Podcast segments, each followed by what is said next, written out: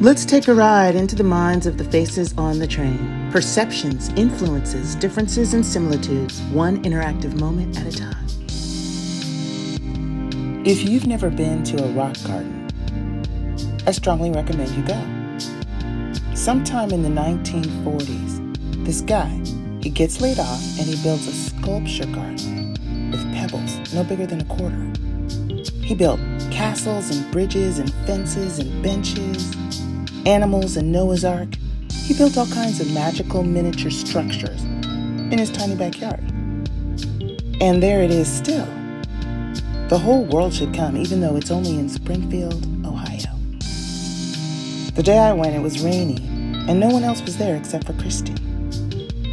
Faces on the train. Kristen's mama Looking for treasures was never good work for the faint of heart nor for the under inspired. Sweeter things in life have always had to be hunted, and invention was necessity's long coveted crown. We sought and fought and reaped and sowed. Joy was made to be accompanied by effort. Kristen was an open hearted woman, diligently so. But in all fairness, she knew no other way to be. Moving along the rocky coastline, she had calmed her chaotic anxiety to the ocean's roar. Her thoughts had been noisy and demanding, all speaking up at once like children in a nursery school at nap time. It was hot anger that had driven Kristen from the house. The storms of her ranting mother were burning through her, even with a mile of furious gait underfoot. She hiked to shed the rage of fiery feelings. Kristen was tall and lanky and an only child. Her gangly arms were spotted and matched the tones of her bushy orange hair. Kristen Lois Downey Smith. She had a little brother once, a long faded memory ago. Jason was Kristen's history now, and more so every day, before the age of language. Kristen Lois and Jason Collin had conversations while they played. Her mind held the exchanges of sentences and complicated thoughts exactly as they had been spoken between the inseparable pair. It was a rich expression, unequal to this day, but Kristen, in her adulthood, no longer searched for Jason's quiet voice. It came for years like clockwork with the first morning light and kept her secret company till bedtime every night. Jason's memory sat with Kristen as she built with blocks or any occupation of her wild imagination.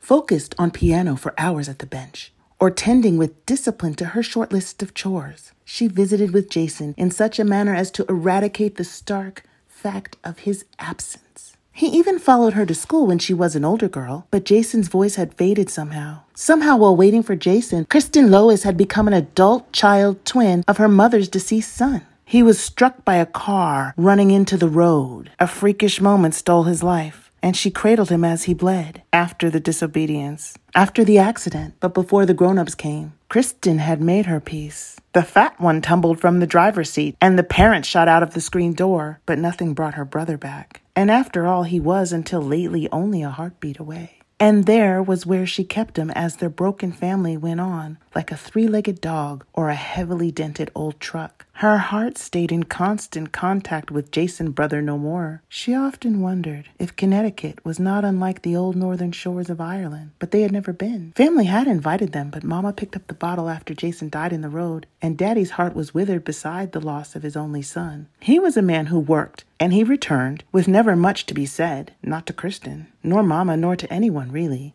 They would never actually travel to Ireland. That was no longer who they were, for something else had died.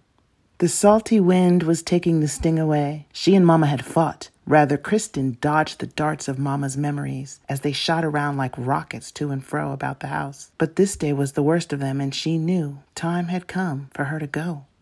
The way you talk to me, throw yourself from the bridge, Mama's slurs were passionate. Her bitter tongue slapped against the hint of ale and liquor. It was missing Jason that had done her in. A loss she did not sit in well. The empty parts of Mama were possessed. She must have sensed him as Kristen did herself, though for Mama there was no comfort, only madness, and she tried to quiet that with little sips of gin. Lots of them.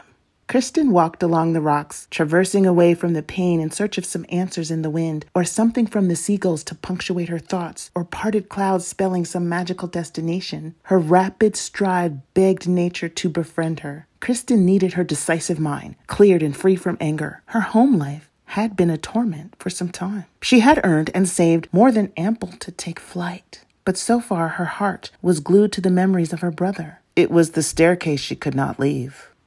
The eerie pool was not their shady tree lined street or the room she shared with Jason alive. The warped wooden floor of the stairwell kept her from being grown. There was where she sat with Jason on nights she could not rest. Kristen pushed the door open, and there was Mama on the couch, gray and cold, heavy breaths heaving her broken frame as she snored. On the open crossword in the Times with the Sharpie marker, Kristen scribbled out this note Found it! Tool shed rental fitted with bath and kitchenette. Wanted to surprise you. Come for dinner Tuesday? She had a burgundy gingham luggage set. Kristen leapt over an imaginary sea of playthings tossed about the floor.